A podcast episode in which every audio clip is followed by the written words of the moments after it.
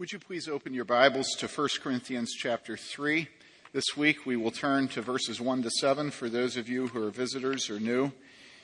We're studying the book of 1 Corinthians and we have managed to make it through the first two chapters and this is the beginning of the third.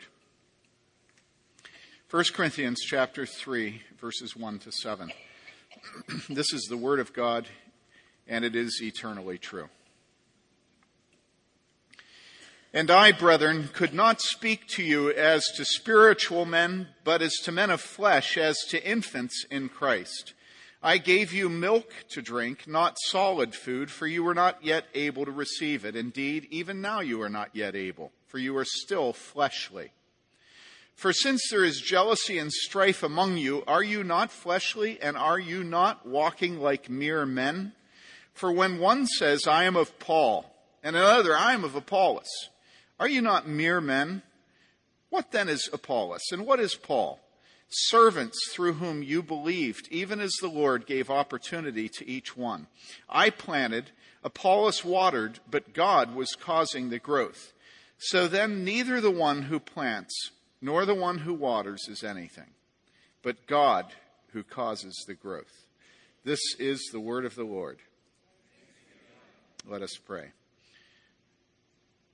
Mighty God, author of this word, may the words of my mouth and the meditation of every one of our hearts be acceptable in thy sight, O Lord, our strength and our Redeemer. We pray in Jesus' name. Amen.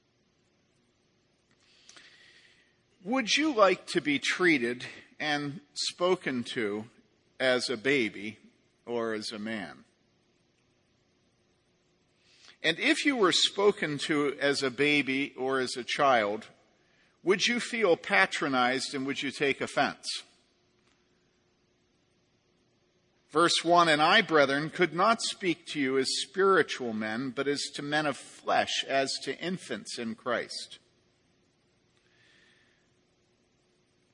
One of the things that 2,000 years of history and billing ourselves as a Christian nation and calling ourselves evangelical and Bible believing Christians does is it, it makes us unable to read Scripture seeing what's in front of us. It takes on a sort of uh, Kinkade-ish aspect. You know, the author that every line is soft and every window has light coming out of it, and every garden has blooming roses, never roses with blight. you know, that guy, you know who I'm talking about? The Kenneth Kinkade pictures? Well, am I saying Thomas Kinkade? Sorry. Thank you, David. Thomas Kinkade, the guy that's gone bankrupt. Actually, I think it's worse than that now. I think he's on charges or something, anyhow. But it's real popular, his art. And they had these galleries in all the upbeat malls, higher class malls. And so we come to scripture and even the most nasty things, we read it and we think, isn't that sweet? And we read about him saying that they're infants and we go, that's what I want to be. Jesus said, unless you become like little children. What a wonderful thing to say about the Corinthians. But if I were to come to you and I were to say to you, you're a baby. You're a big baby. I don't think any of you would feel like I was, uh, what's that thing that uh, Gene Taylor always used to get us to do in the elders meetings? He was always looking for a way for us to cause the person we had to discipline to save face. I don't think anybody's going to feel like we're, we're letting you save face if I come to you and say, you're just a big baby. And so I want us to stop and see how a godly apostle approaches Christians in a church. And I want you to see it is the normal method of God to rebuke us. Sadly, many of you have grown up in a fatherless home where you've never been rebuked from love where the, the, the, proof of love has not been the rebuke. I was meeting with a man this last week, and he described his grandfather as being somewhat distant and not very verbal. And then he said, But we knew he loved us because he disciplined us. And so many of us have grown up in homes where we don't get discipline from our dads. And so when the dads of the church, which is really all elders and pastors are, is church dads, when they come to us and rebuke us, we think, well, I must not be a Christian. Well, he doesn't like me. Well, I, I, I, in, in my, in my great stature and pride, feel hurt I can't believe he said that to me. And then we read a text like this, and we're oblivious to what's really going on here, which is, again, that the Apostle Paul is saying to the church of Corinth, You are a bunch of big babies.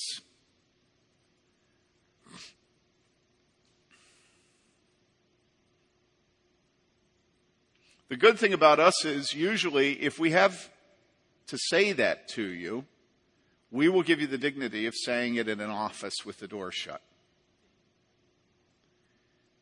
But the Apostle Paul does it publicly. And you say, well, yeah, but he was just speaking in generalities. He wasn't talking about particular people. And I say, oh, yeah? You think the people in Corinth didn't know precisely who was of Apollos and precisely who was of Paul? You think that in Corinth there was any confusion about who was being called big baby.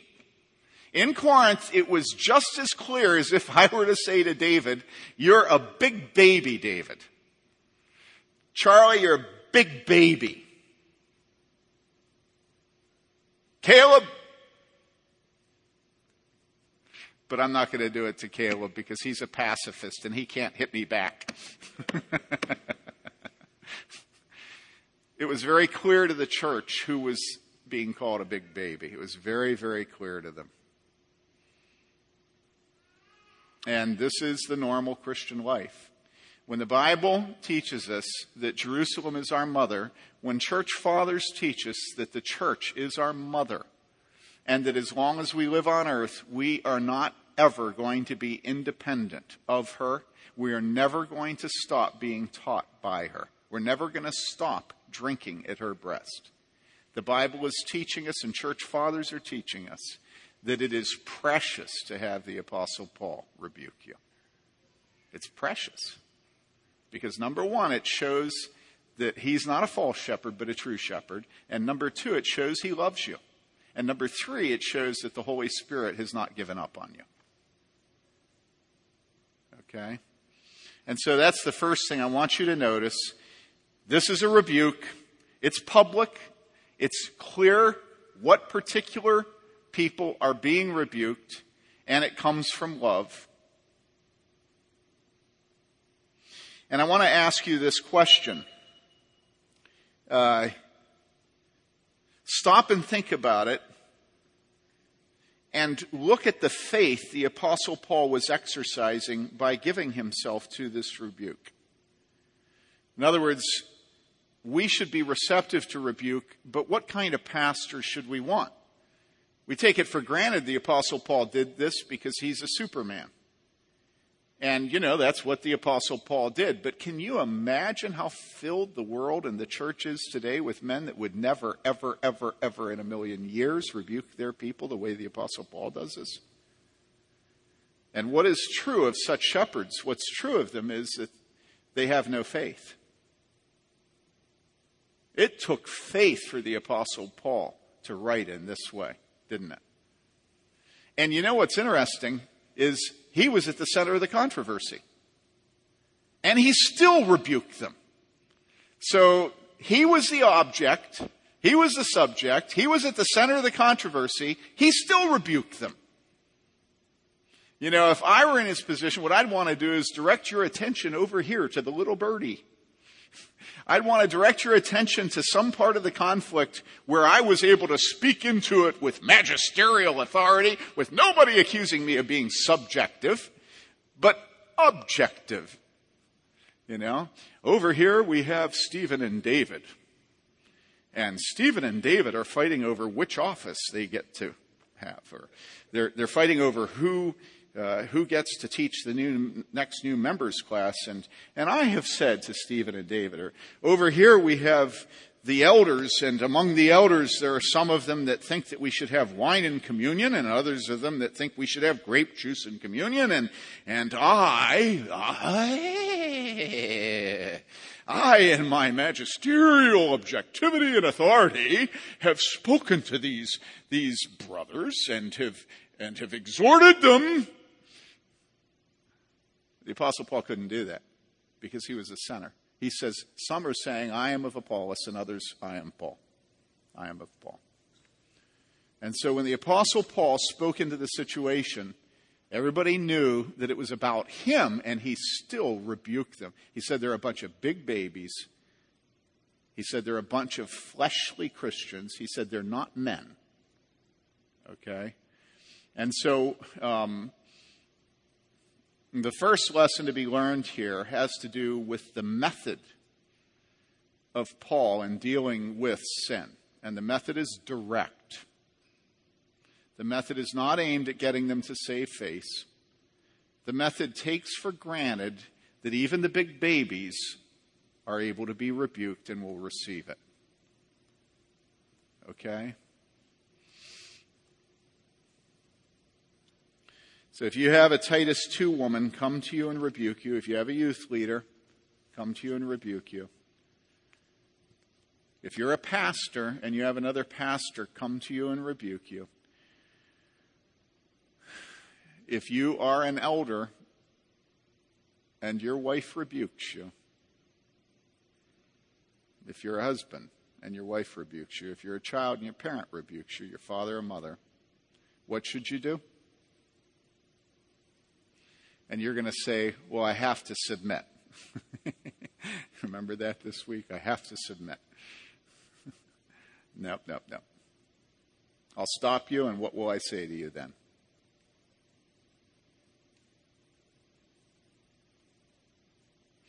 What I'll say to you is, you don't have to submit.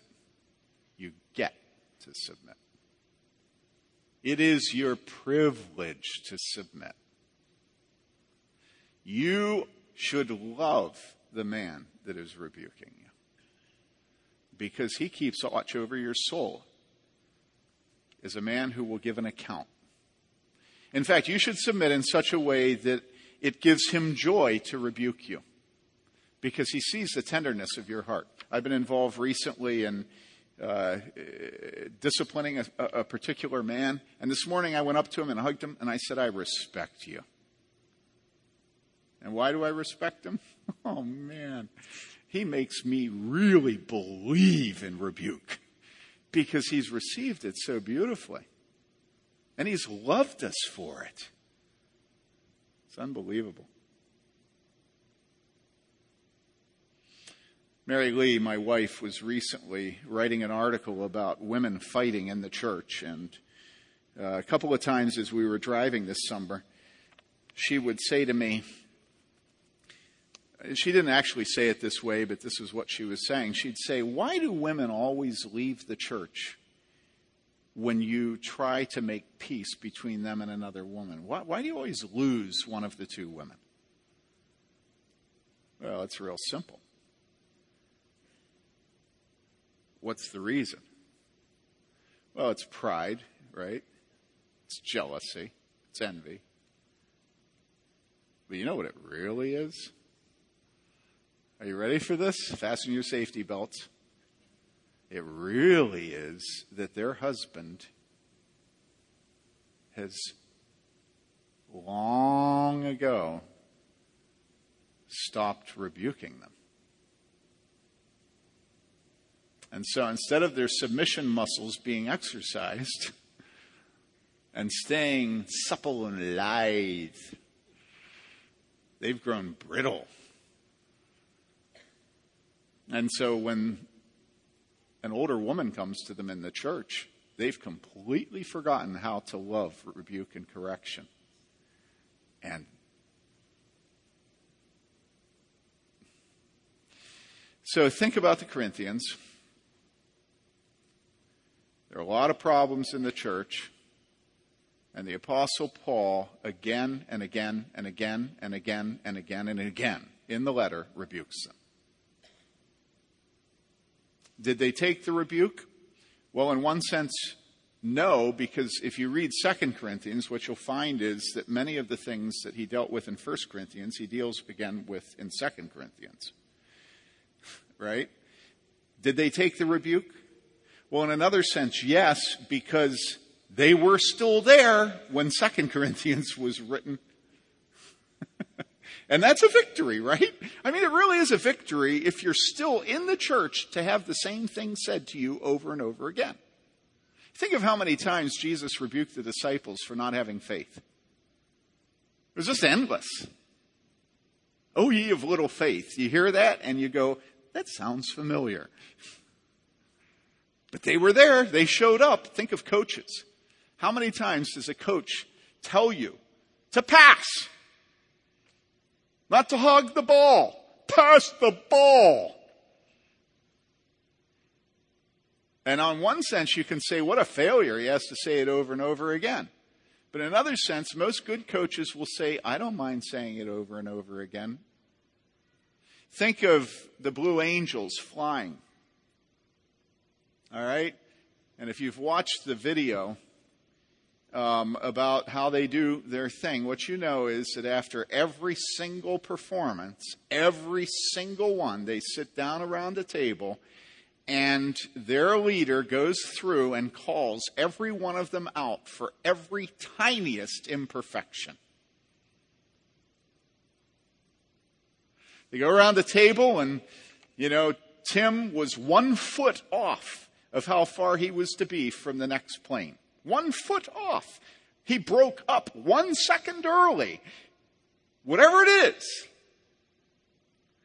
And they go through and they nail every single imperfection.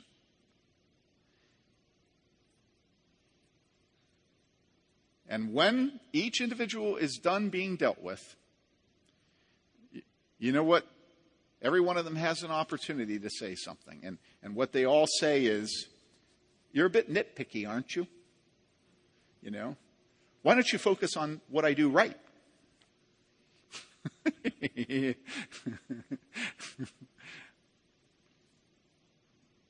You know, can't you say anything positive? I didn't really feel uplifted this morning during worship. You know, my pastor's always criticizing me. The elders are always admonishing. Why can't they ever encourage? You know, why can't we have what do they call them? What would the head of the Blue Angels be called? Does anybody know? You know, why can't we have you know, Officer Smith, whoever the guy is that leads him. Why, why can't we talk about what's gone right in the performance? Why do we always have to talk about what's gone wrong? Why couldn't he take me privately into an office and deal with me one on one where I could save face? Why does he have to deal with me in front of all the other men around the table? And making movies of it and letting some idiot like Tim Bayly look at what my rebuke was. Because, you know, they actually film it and you see that particular f- episode's rebukes. You know what they always say? Always. And if any one of them ever failed to say it, he would be out of the Blue Angels. What they always say is, just happy to be here, sir. That's the response of a Christian to rebuke. Just happy to be here, mother. And who's your mother? Ask Kara. Kara will tell you who your mother is. She has a little bumper sticker you should all buy. It's on the back of some of our cars. It says, Love your mother, and it has a picture of a church. And that's what our response should be to the faithfulness of Titus 2 women and youth leaders and Sunday school teachers and Everybody in the church, when they come to us and they say, Brother, I'd like to be able to feed you meat, but you're a big baby and you're still on milk. Grow up.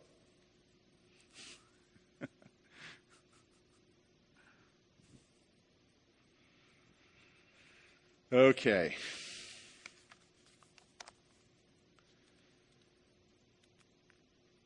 Why were they dealt with in this way because of jealousy and strife. Verse 3 For since there is jealousy and strife among you, are you not fleshly, and are you not walking like mere men? And so, what we know is that there is a category of Christian that is carnal, that is fleshly. Um, it's translated carnal in some Bibles, fleshly in the NASB. And if you remember last week, we were studying where the Apostle Paul is talking about how it requires the Holy Spirit, it requires spiritual thinking and spiritual appraisal in order to be able to understand anything of God. And we learned that the Holy Spirit is the one that makes us able to see truth. That truth doesn't come because it's given with shaggy dog stories and sophisticated philosophical uh, vocabulary and, and PhDs and THDs and, and, and Brooks Brothers suits, but it comes through simplicity and the work of the Spirit. And so we saw that God divides the entire world by his decree, his election, into those who are not spiritual and those who are spiritual. And only the spiritual are able to appraise things spiritually, and those who are not spiritual can't begin to understand the things of God. And this is meat cleaver division across all of the human race. And so this week we come to this text and we see they're not spiritual, and we go to last week's text and we go, well, they must not be Christians. And really, if the Apostle Paul dealt with you the way he's dealing with them, don't you think your conclusion would be, I'm not a Christian? And so all kinds of you, when you're rebuked, go between, I'm not a Christian, I, you know, like the, the young woman that picks a daisy. Loves me, loves me not, loves me, loves me not. And so if this week the, the older women of the church didn't admonish you about anything, I'm a Christian this week. And if next week they admonish you, I'm not a Christian this week, right? Depending on whether or not you're disciplined, you think you're loved or you're not loved, you think you're spiritual or not spiritual, you think you're a Christian or not a Christian. And so you're like this all the time, back, forth, back, forth, back, forth, right? Some of you have been here long enough to know this story I'm about to tell, but a, a former church, um, known as Prince. Okay. Um, at a former church, I had a conversation with a man that I loved one day where um, he had been down in Florida. He was a snowbird, and he'd come back to find there was controversy in the church because there was a woman in the church who was. Uh, very, very uh, respectable, as the world understands respectable, but a rebel against the elders and pastors. And this woman was uh, causing all kinds of problems in the church. She'd, she'd been warned privately to not speak at the next congregational meeting, and then the next congregational meeting was held. She'd agreed not to speak. She got up and she just rebelled against the leadership of the church. And so this snowbird came back and found there was a hullabaloo in the church. And so he invited me to lunch. There was always a lunch when he got back from Florida. And it was never encouraging for me. And at that lunch, he talked about this woman and he, he explained to me that there are many ways of dealing with problems in churches. And his perpetual solution to me was, Tim, just keep loving the people and in time, they'll change. And what he meant by loving is don't ever admonish, don't ever correct, don't ever rebuke. And so this particular day, it was this woman who was the example of my failure to love people. And you understand what love people meant to him. It meant that nothing except 1 Corinthians 13 would be in the New Testament.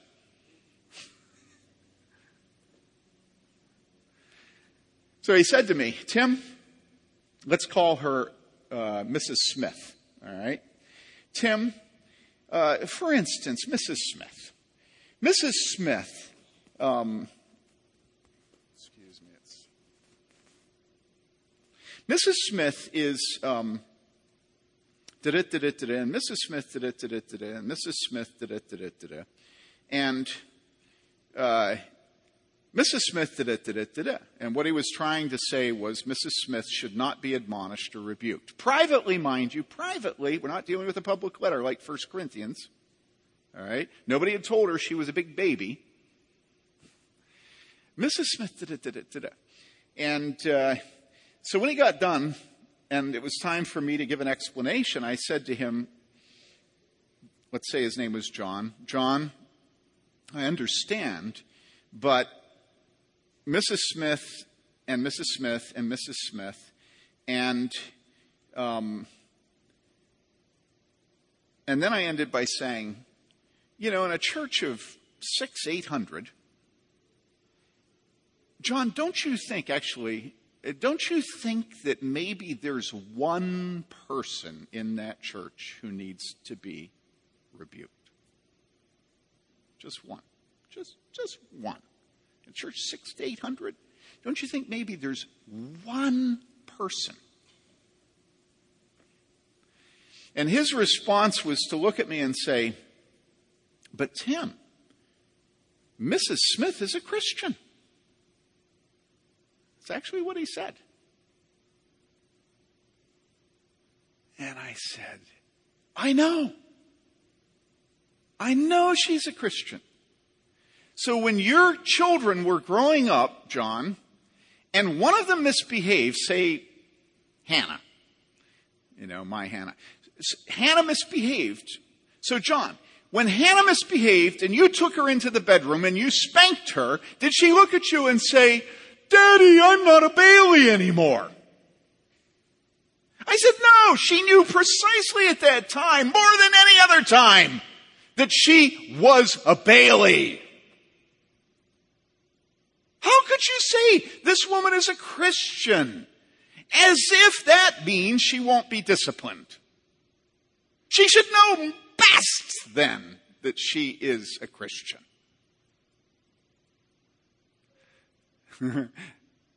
so you know what he said next? And these are all direct quotes. It burned into my brain. He looked at me and he said, But Tim, Mrs. Smith is a nice person. And then I knew what we were really dealing with. It's all a function of social class. She dressed well. She drove a clean car. She lived on the east side of Bloomington. She was educated. And she didn't pick at the abortuary.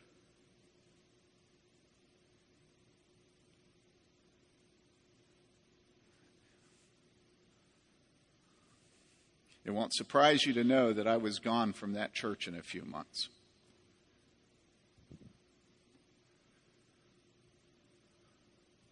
Church is either about a bunch of nice persons getting together and assuring each other that they're nice persons, patting each other on the back, and overlooking the wickedness in every single church. Or it's about us on the straight and narrow path with guides, shepherds on the way who discipline us because we know that without sanctification and without holiness, no man will see God. None. And so, you know, we waltz into 1 Corinthians chapter 3, and it's all so Thomas Kinkadish, and lights are coming out of the curtains, and the curtains are straight and they're up. I don't know why, but my wife hasn't managed to get curtains in our house yet. Obviously, our home is not a Thomas Kinkade home. And we don't have any roses yet, but when we have them, they'll all blossom. And that's the way we look at 1 Corinthians. You know, infants, well, yes, Jesus says that unless you become like a little child, you know, isn't that sweet? They're all infants. No, no, here it is. This is what was actually said, all right? You just didn't read it. What the Apostle Paul actually writes is, um, You're a bunch of big babies. You're a bunch of milk infants, and you won't eat meat, and you reject solid food. And it's because of jealousy and envy. And it's all around who you like as your particular spiritual leader.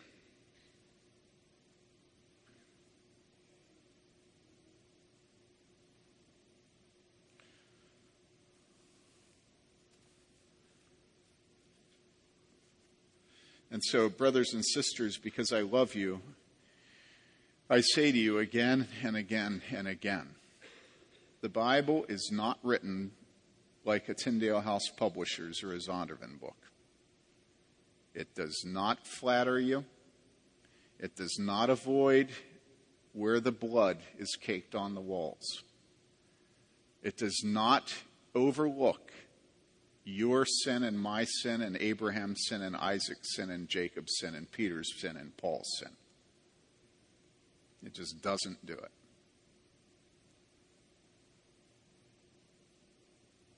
And so we have to decide whether or not we love this word, whether we find it sweeter than honey, whether it tastes good to us or not. And if you have had a father and a mother that flattered you and babied you as you grew up, or simply neglected you, all right, and you come into a church where there is a narrow path, and if you go off it, they're going to come after you. You're going to find it very strange. And you say, well, like what kind of infractions at Church of the Good Shepherd causes the elders to come after me? And I say, oh, little things like jealousy and envy and divisiveness. And you go, well, I mean, you could spend all day doing that. I say, well, yeah, but look at 1 Corinthians, you know? Little things like that are what Paul dealt with. Little things like that are what the Holy Spirit inspired to be read for 2,000 years and to be studied. And so you say, well, yeah, but what other kinds of things? And I say, well, things like not waiting for each other to eat the Lord's Supper, one person going ahead of another person, one person having a feast while the other person is hungry. And you say, well, I mean, you know, next next time we have the Lord's Supper, why do you allow people to go ahead and drink the cup at different times? I mean, aren't you going to obey Scripture? And I say, well, the application of that today is that some people shouldn't have much while other people have little. There should be unity, even in socioeconomics in a church. You say, well, that gets to meddling. I mean, nobody should know who has how much money and how much they give. I say, well, you remember where Jesus pointed to what different people gave as they came up in the temple. You remember that? He says this person, the widow, gave more than all the rich men that poured in. And so he was calling everybody to watch exactly how much different people gave. And so apparently, how much people give is part of the family life of a church. oh no. Oh no.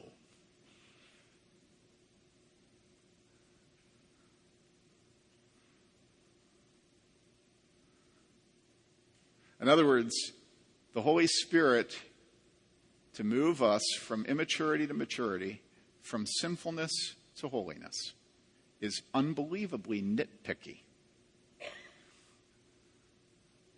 And do you know what picking nits is? Many of us have learned in the last few weeks exactly what nitpicky is. they are so tiny that if you have a little saucer that's white and you find one and you put it on the saucer, it is almost impossible for my 56 year old eyes to see. The Holy Spirit is scrupulous, nitpicky. Well, not nitpicky in the sense of focusing on things that don't matter, but nitpicky in the sense of intensely focusing on things that are very small but do matter. So, for instance, you think it doesn't matter what you look at on your computer screen in the privacy of your bedroom when no one's watching. But the Holy Spirit will focus on you precisely there because the Holy Spirit, in His perfect wisdom, knows that that one image in the privacy of your bedroom with nobody watching can become rape and adultery and fornication and incest.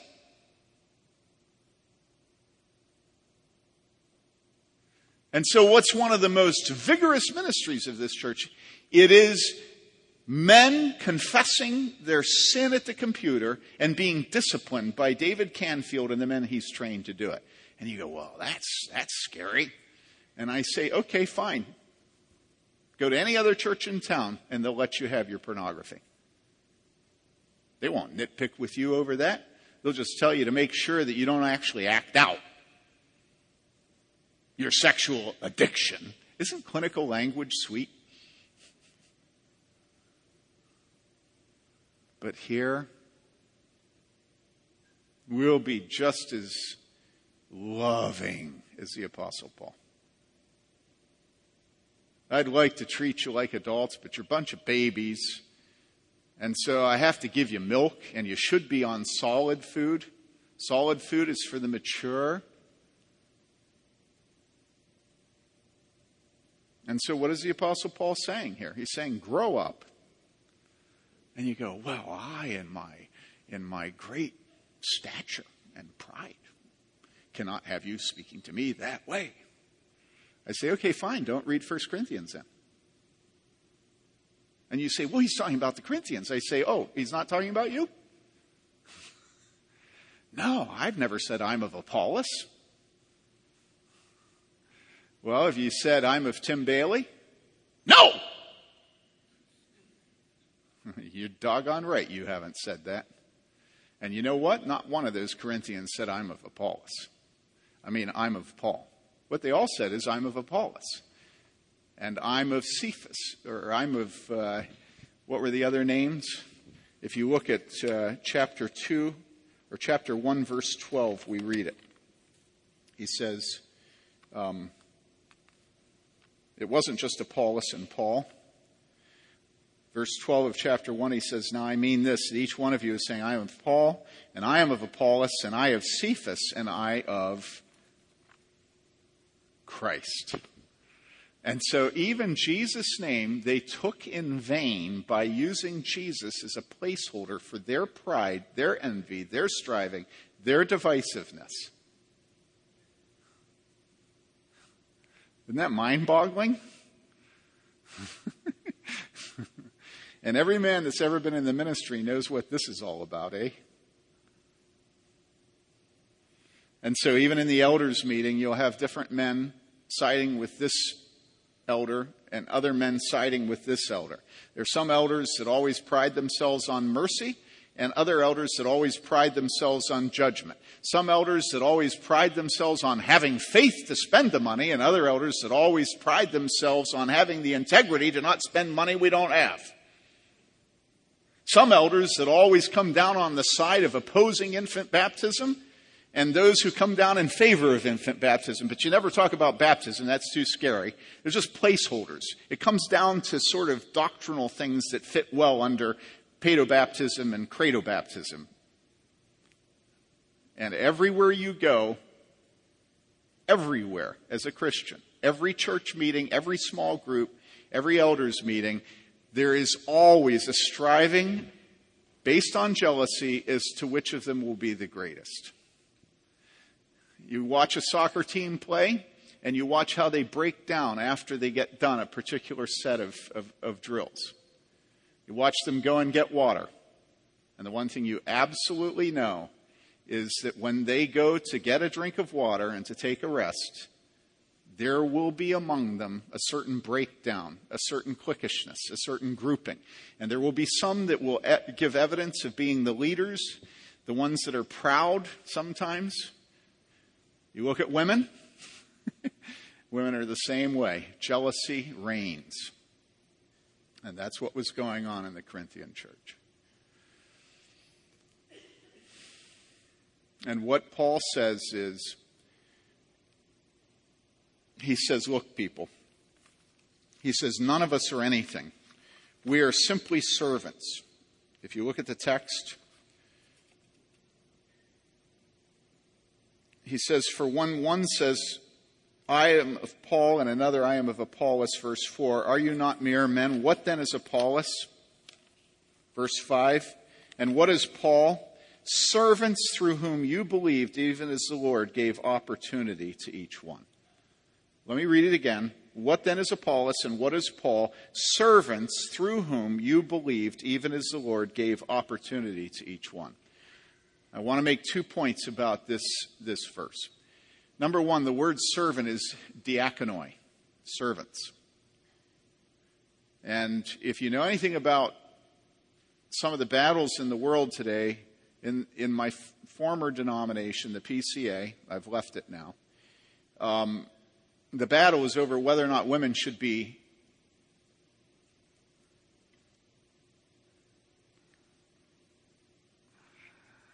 uh, it's just hilarious. I have to choose whether I'm going to use the Greek or the English. If I use the Greek, it doesn't set our teeth on edge because it's ancient language. The battle was over whether or not women should be diakonoi. But now let me change it to English.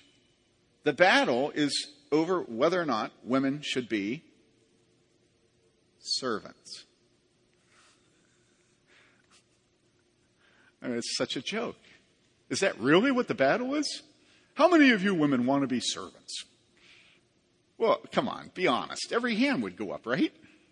I mean, come on. How many of you women want to be servants? Yeah, yeah, we all want to be, right? Right? And so that means Make me a deacon. Because that's the other English word we use to translate this word, servant. It's the same Greek word as deacon. Many English Bibles translate it as minister. So when the senior pastor at 10th Presbyterian Church in Philly, or Alistair Begg up in that city up north, I can't remember its name. That's a joke. It's Cleveland. All right. When Alistair Begg refers to himself as a not as a senior pastor and not as a lead pastor, that's Mark Driscoll's thing, but as a senior minister, that word minister is that Greek word diakonoi, which means servant. So Alistair Begg and Phil Ryken are senior servants. Isn't that great? Lig Duncan, senior servant. uh, Here's my point pastors do not own the church. But the church owns the pastor.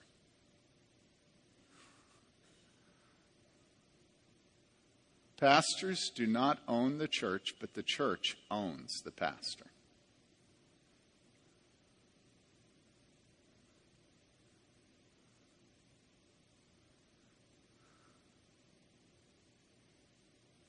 This is not my church. You know, when I write and when I talk, I often fail because it's a habit to speak this way in, the English language today. But do you know that I make a concerted effort never, ever to write about this church as my church.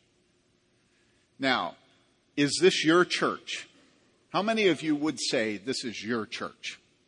And so if you were to say my church, no offense taken, no offense intended, right? Am I right about this?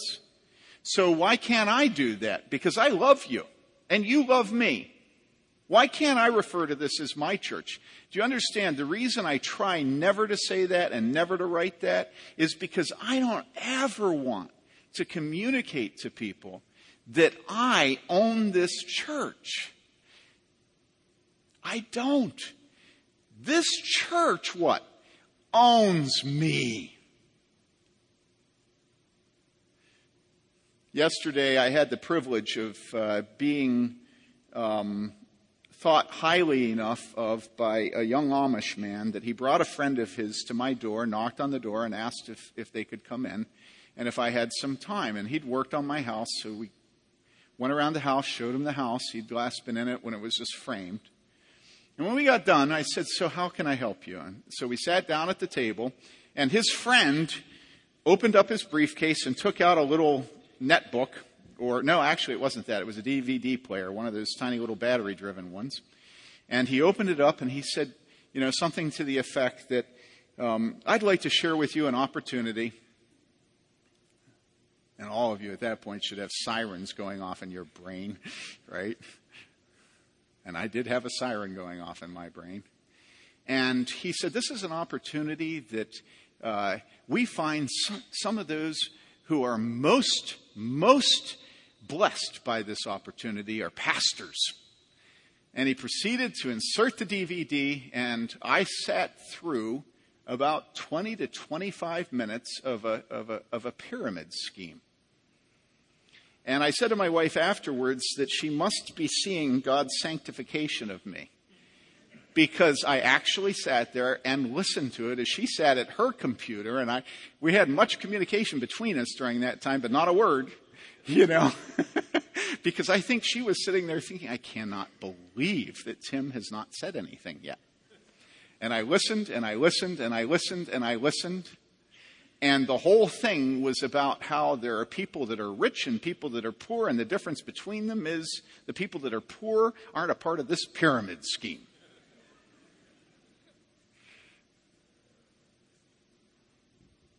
And I didn't say a word.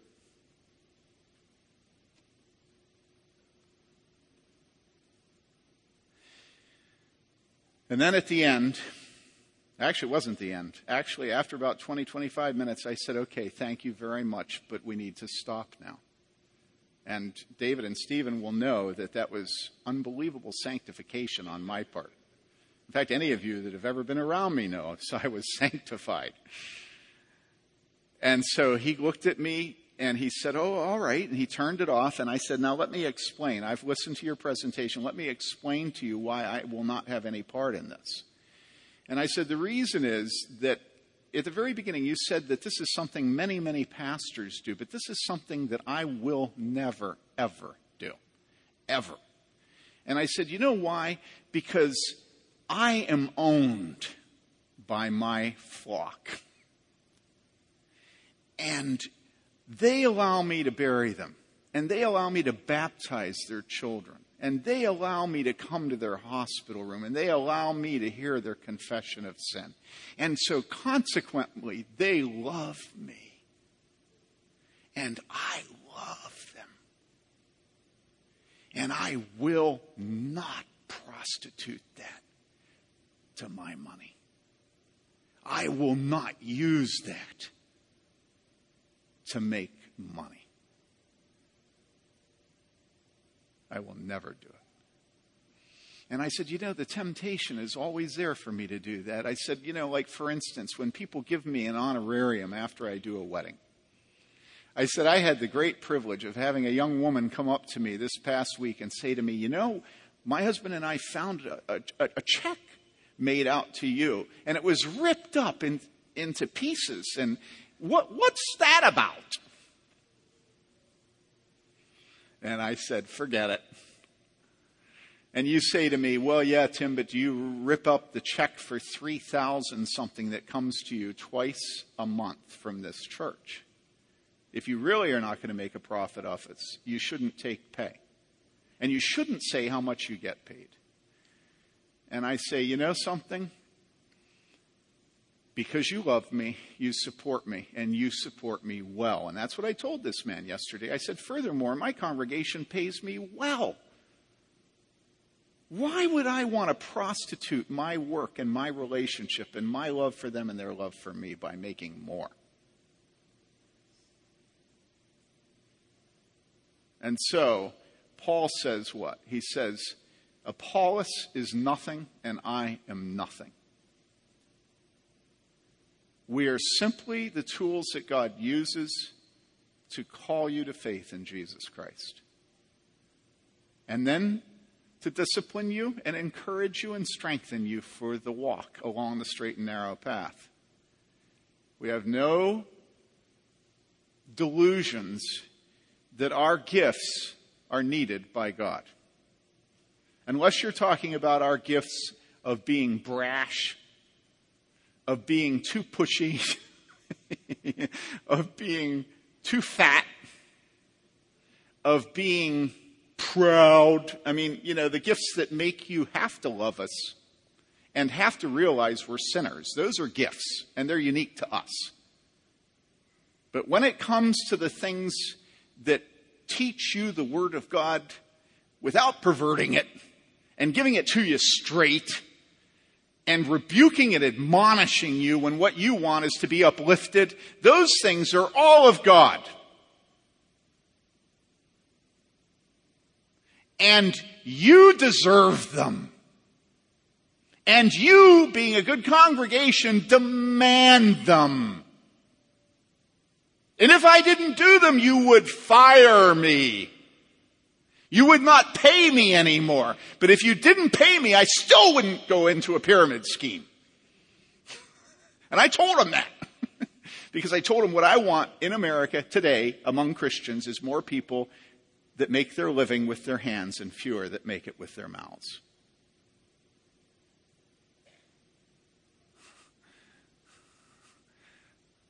So thank you. Thank you for loving me. Thank you for expecting that I submit to you and do my work faithfully. Thank you for not punishing me for telling you the truth. Thank you. Next week, we're going to have a sermon on church growth. And I know it will be very popular. Because if there's one thing that sells books today, it's, it's writers that write about Abe Lincoln. Okay, no, no, I don't mean that. It's writers that write about dogs. No, I don't mean that. It's writers that write about cooking. No, I don't mean that. It's writers that write about church growth. Yes, I do mean that. And so next week we'll be able to study this thing that sells all the books for all of the publishing companies in the evangelical world, which is church growth.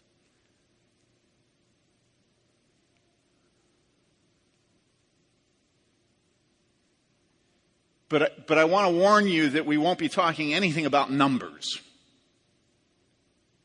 Because the Bible doesn't talk about church growth in terms of numbers. Occasionally, in the book of Acts, at the very beginning, it does talk about that. But everywhere else, church growth, and here in our text, church growth has nothing to do with numbers. It has to do with holiness and faith and purity sanctification. That's what the Holy Spirit means by church growth. So if you love church growth, and if you're willing to have it redefined according to the Holy Spirit, come back next week.